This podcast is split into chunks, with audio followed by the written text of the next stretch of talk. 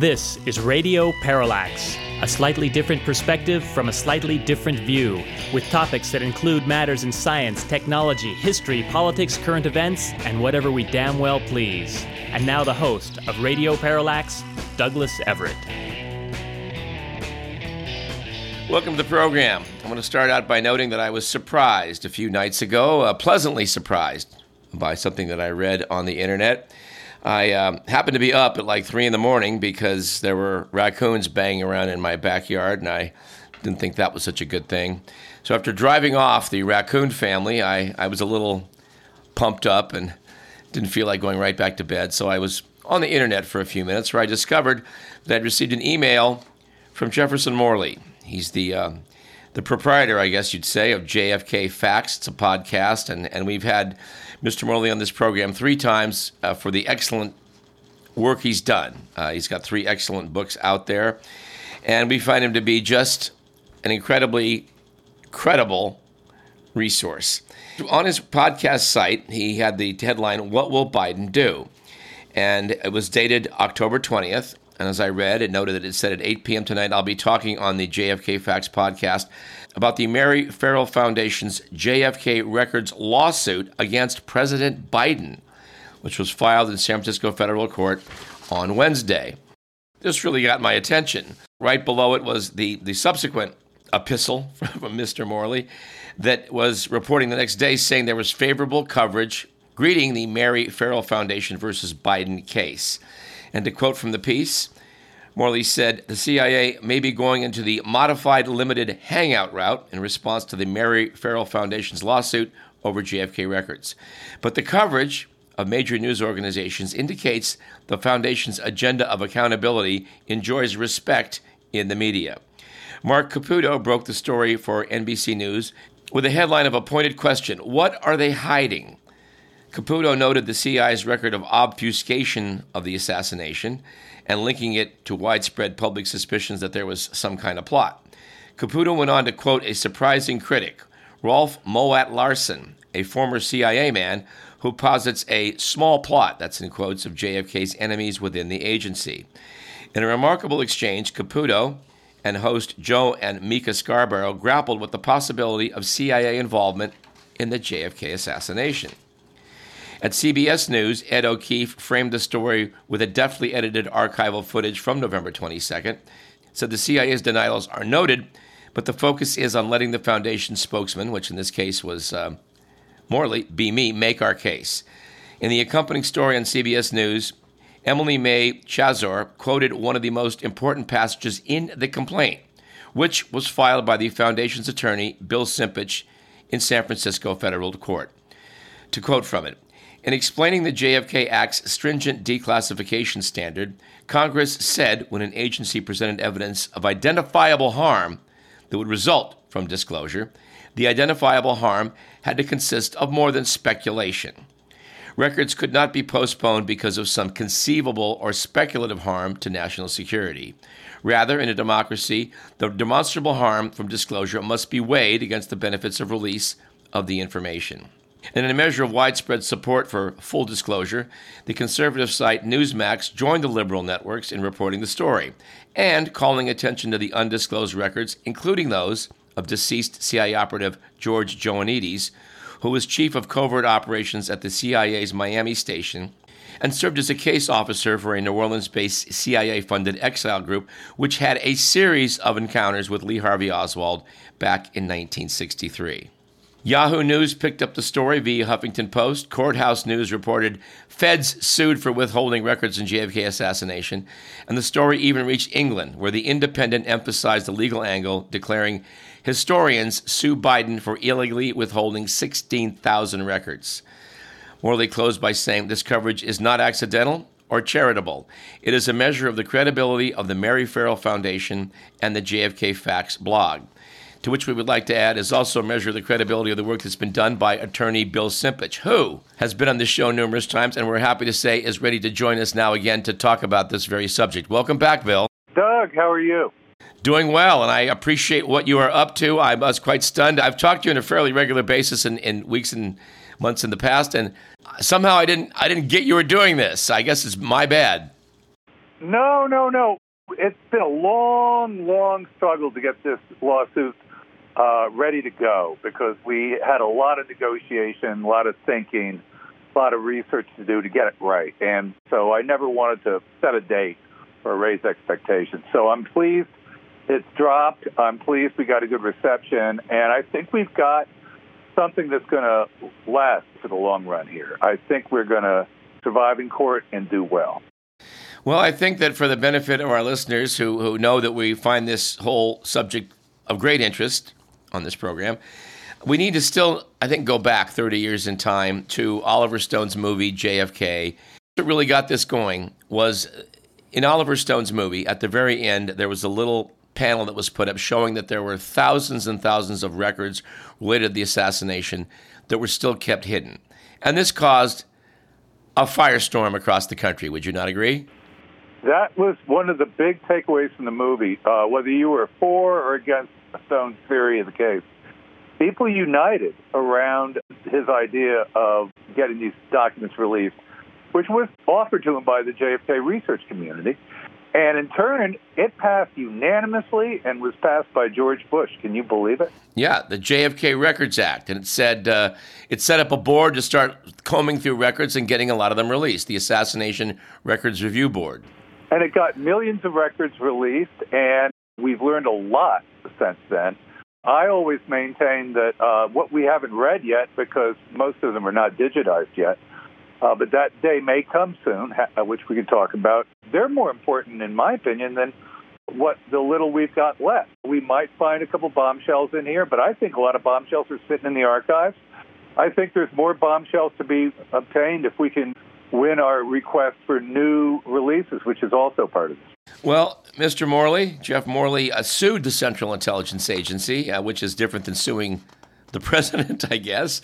But he, he did not win that case. One of the things he really wanted to do was get those records that I just made mention to in his description of uh, George Joannides. And I believe William Harvey was another fellow he's quite interested in because there's a story behind these guys related to what happened to JFK. We need to know more about it. That's right. And what's so crazy, if I can m- make a certain point here, is the JFK Records Act is all is sweeping. Uh, defining all types of records as assassination records that must be released.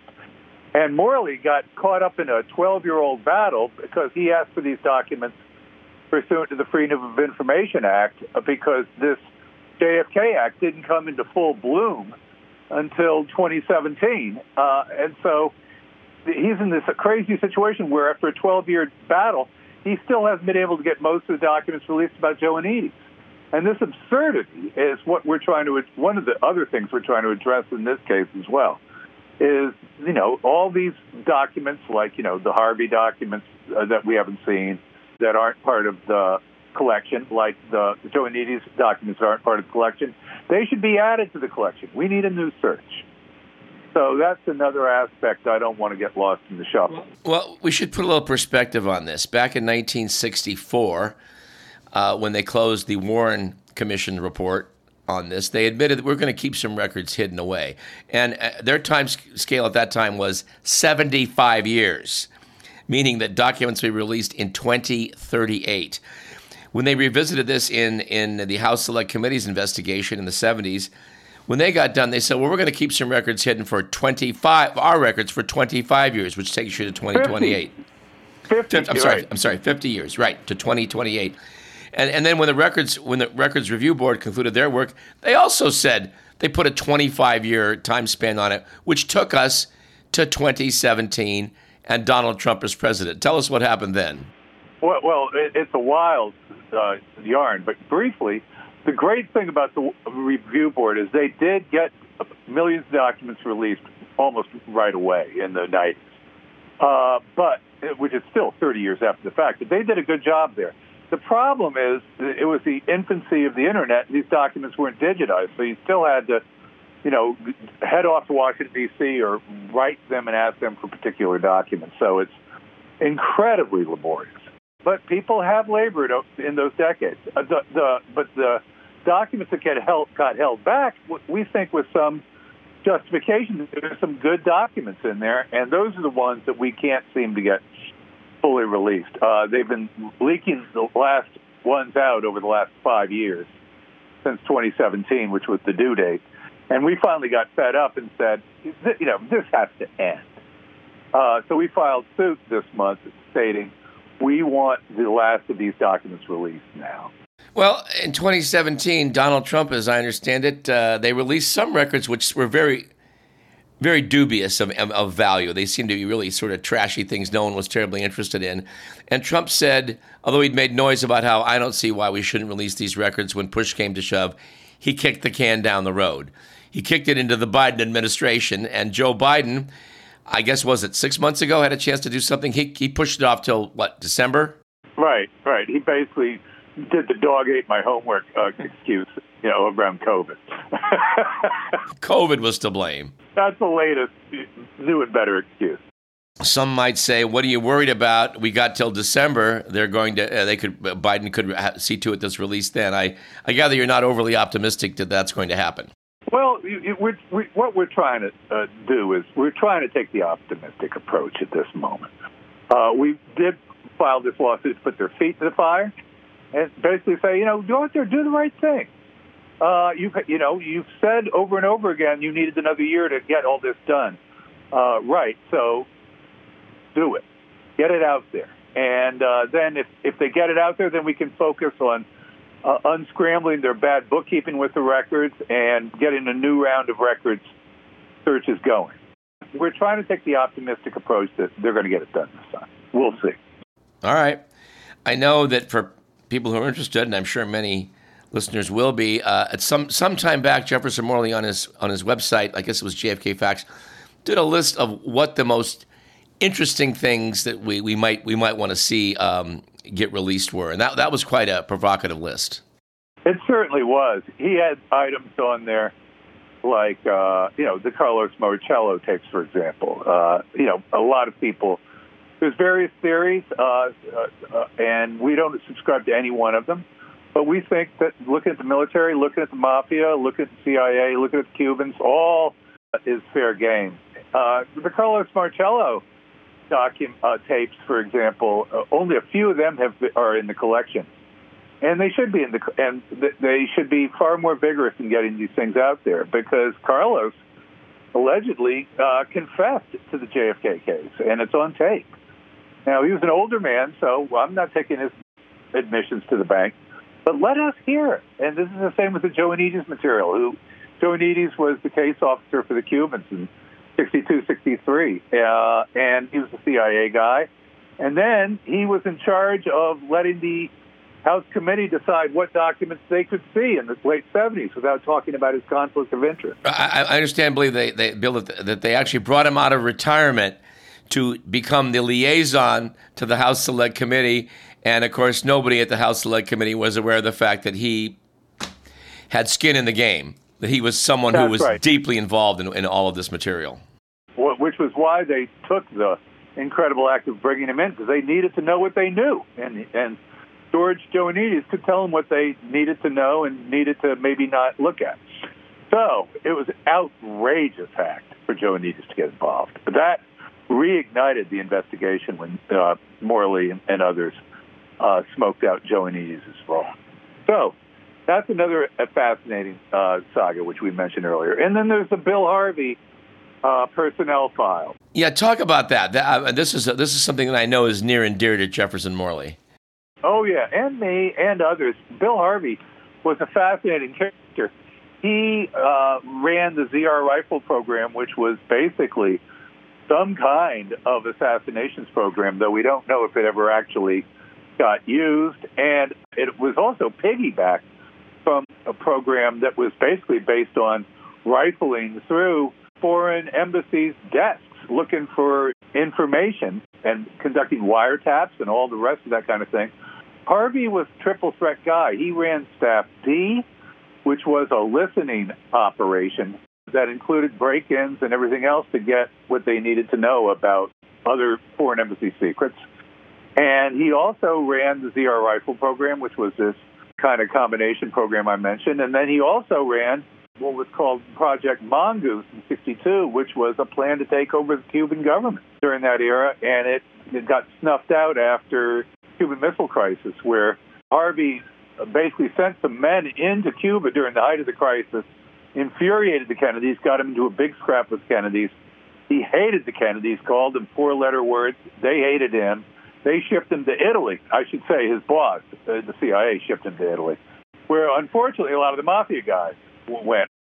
So uh, there's been a lot of smoke around Bill Harvey and his connections with mafia people like Johnny Roselli for many, many years. And uh, we don't know if smoke means fire in terms of the Kennedy case, but he hated the Kennedys. He had a motive, unlike somebody named Lee Oswald, who nobody can discern a realistic motive for him at all. I want to do want to plug in for David Talbot in his book on Allen Dulles. He had a very excellent section in there on on Mr. William Harvey, but I, I think it was in Morley's book. He he talked about the fact that. Uh, I can't remember which book it was actually, but one of the two books mentioned that an underling of William Harvey was on a flight to America and uh, just by chance runs into his boss, I, I, believe, on a flight to Texas. This is very close to the time of the assassination. It's like, yeah. Bill, what are you doing here? He didn't seem to have a satisfactory answer. And that's that's one thing that, that's still in those hidden records. What what his where he was and what he was supposed to be doing. Right, right. We know very little of his time when he was running the Rome office uh, after June of 1963, and his whereabouts. David Talbot tried to get flight records and all that. I don't think he's been successful in that effort at all. Dealing with these agencies is an absolute nightmare, and that's one of the reasons for this lawsuit. We want people to see how robust this JFK Records Act should be after 2017. People have tried to use it as a way to get new records in the past, and the court said, no, no, no, it's premature. Well, now 2017 is come and gone.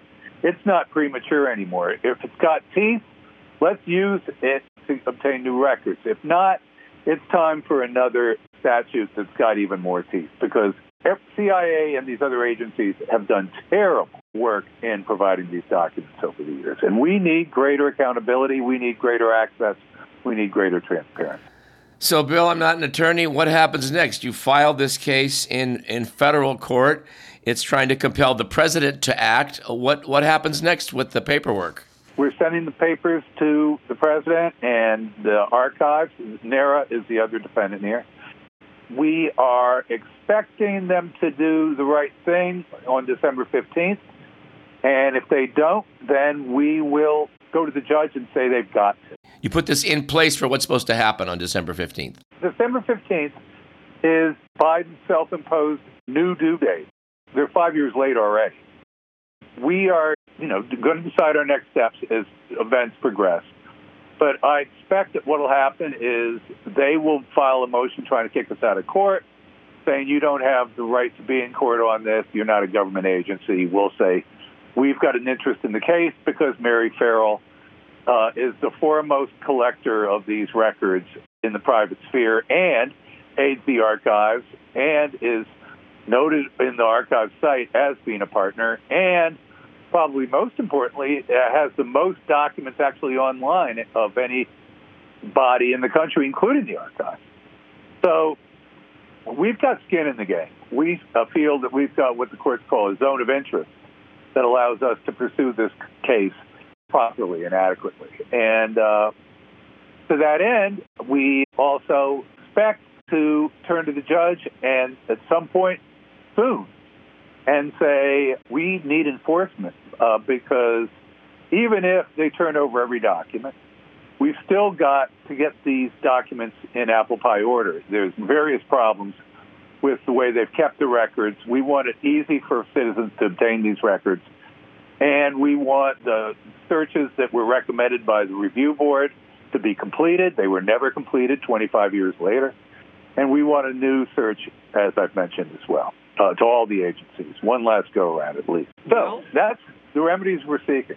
What, what if what if Biden and and the defendants in this case just more or less say uh, we're not we're just not going to do it? Do you, do you have recourse after that? Oh, we do. We filed the lawsuit, of course. And what the lawsuit enables us to uh, obtain is various remedies. One of them, the, the fanciest one, is called a writ of mandamus. Okay. Which is basically what you do when an agency's made its final decision. You say, okay, you've made your final decision. Now uh, the courts need to take a look at it and see if you follow the rules. We think we've got a wonderful case showing that due to the passage of time alone, they're way past their due. The courts would be inclined to cut them a little slack if it was a year or two. At this point, it's five years. They're way, way past their due date. Okay. So that's the strongest remedy. Uh, and then we we're asking for things that are similar. You know, we're asking for an injunction to make them do various things. We're asking for a declaration, basically chastising them for not doing various things. So you know that that's basically the ask in the lawsuit. All right. Well, I do have to ask one one question that uh, that came up that I thought was sort of funny was that uh, is there possibly that Trump took some of those records down to Mar-a-Lago? well, Jeff, Jefferson Morley has not ruled that possibility out. The latest we have learned is that the documents involve Iran and China. I always look at Trump as a grifter, first and foremost. So if he thinks he's got money or an opportunity to get money, he'll use it. So I can't rule it out. And he's yeah. a creature of habit. the CIA has made some done some dumb things in the past, but uh, it, it's, it's considering that there's some things they really do want to keep uh, out of the public domain. Uh, turning him over to, to Donald Trump would be about the worst way possible to achieve that. Of course, the horror is that Trump, you know, has been involved in this. He's had consultations with the CIA in 2017 and 2018 about this case. A couple of days before the release, he made it sound like he was going to release them all. And, you know, of course, that could have been just posturing. You know, Pompeo was his buddy. He was running the CIA at the time. He probably didn't want to embarrass Mike. Huh. Well, one other thing I just want to toss out there as much as we may not be fans of Ted Cruz, I think the people in the, uh, the research community of JFK have no reason to believe that actually was Ted Cruz's dad out there passing out leaflets with uh, Lee Harvey Oswald. No. no. To see Trump as a conspiracy theorist is one of the funniest things I've ever seen. I should note that we're speaking with Bill Simpich, Bay Area activist and attorney extraordinaire in, in this case, and we certainly hope that you will come back soon as things develop in this case. Thank you, and I wanted to do a shout out to Larry Schnapf and Mark Adamczyk and every and everyone at Mary Ferrell and everyone else who has helped make this lawsuit happen and move this case forward in general, including people like you, Doug. It's just been wonderful work. All right, all right, do, do what we can. I understand also that some good friends of ours were included among the plaintiffs in this case, some local people. Oh, I should give them a shout out too. Tink Thompson and Gary Aguilar. Tink is the author of a couple great books, including the most recent Last Second in Dallas on the shooting and what he, I think, has found righteously to be a crossfire and Dr. Gary Aguilar, who has done, done some of the very best work in the medical field on the crossfire probability as well. And thank you for forward promoting for us because we plan to have both those gentlemen on next month. That's fantastic. They both live here in Northern California, and they're part of our argument for why the judge here should hear it because they're researchers like the rest of us and all of us around the country have an interest in this case getting it resolved. All right, Bill Simpich, keep up the good work and come back soon. Thank you, Doug. You take care. All righty.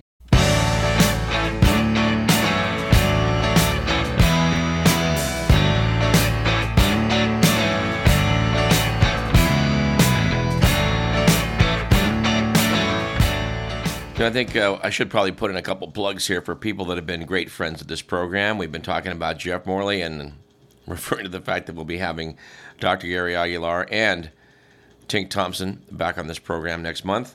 But I want to take a look back to at our good friend Jim DiEugenio. His JFK Revisited documentary is currently available uh, through your streaming services. We consider it quite a worthy effort and, and did, in fact, talk to, with Jim about it some months back. Many years ago in this program, we spoke with some of the um, folks involved in the landmark movie, JFK, Oliver Stone, uh, both with Zach Sklar, the screenwriter, and Jane Rusconi, who acted as a, the assistant to Mr. Stone in all things related to the facts of the case. So that's seven guests on this program that we can cite in, in, in as regards our uh, current developments, Assassination Records Review Board, uh, what it was supposed to do, and what people are going to try and force it to actually do.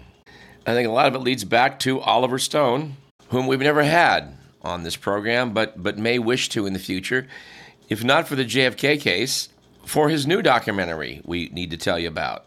In this, we will cite a review in Variety from Owen Gleiberman about the new documentary titled Nuclear. See Gleiberman, it makes a powerful case for nuclear power. Noted the article In Nuclear, his intensely compelling must see documentary, Oliver Stone makes the vital and historical case that nuclear power has been the victim of a perception slash reality conundrum, one that is now in the process of being overturned. The perception is that nuclear power is dangerous, too dangerous to be an essential component of providing our energy needs. The reality, argues Stone, is that nuclear power is clean, abundant, and safe, and that the ominous facts of our energy crisis, the looming catastrophe of climate change, the hopeful but stubbornly incremental growth of renewables like wind and solar, is too urgent for nuclear power not to be an essential component of providing our energy needs. We tend to agree with this. We also would agree with the phrase stubbornly incremental growth of wind and solar. These are good, clean sources of energy, but ramping them up to the scale we need is a pretty tall order. And we must agree with this article in Variety when it says For decades, there's been a primal fear of all things associated with the word nuclear. The protest movements against nuclear power that took root in the late 70s and early 80s lumped all of, quote, nuclear, unquote, into one bucket nuclear weapons and nuclear energy. It was all bad. That's why leftist activist types in the no nukes era made a cult fetish of mispronouncing the word nuclear as nuclear. They were saying, in essence, the possibility of being nuked is inherent in this technology, therefore, it must be treated as toxic. If you argue against this idea, as Stone does, then those who believe it will repeat the following as if it were a self evident mantra Safe? You're crazy. Six words Three Mile Island, Chernobyl, Fukushima, done. The fear of nuclear disaster is a primal fear that is seen by the anti nuclear ideology as a transcendent deal breaker. There's no possibility of having a rational dialogue about it because the pro nuclear position is treated by the anti nuclear position as if it were, in effect, the pro nuclear disaster position. Says Variety, Stone invites you to check out the forces who happen to agree with the idea that nukes are safe, namely, huge sectors of the rest of the world. Once you get outside the United States, nuclear power has a very different image. It has been used for decades to power the economy of a Euro socialist nation as enlightened as France, which now gets 70% of its energy from nuclear. To which they note each French citizen on average produces one third the carbon emissions of each citizen of the United States. It closes by saying 60% of Americans now say that they're in favor of nuclear energy, and to this day, 20% of American energy is generated by nuclear power plants. Anyway, we have a great deal of respect for the position Oliver Stone is putting forth and a great deal of respect for Mr. Stone himself. And maybe if we're lucky, we can pull a few strings, people we know in common, and bring him on this show to talk about that. And of course, his movie back in 1991. We need to take a short break, so let's do that. I'm Douglas Everett, listening to Radio Parallax, and uh, stick around.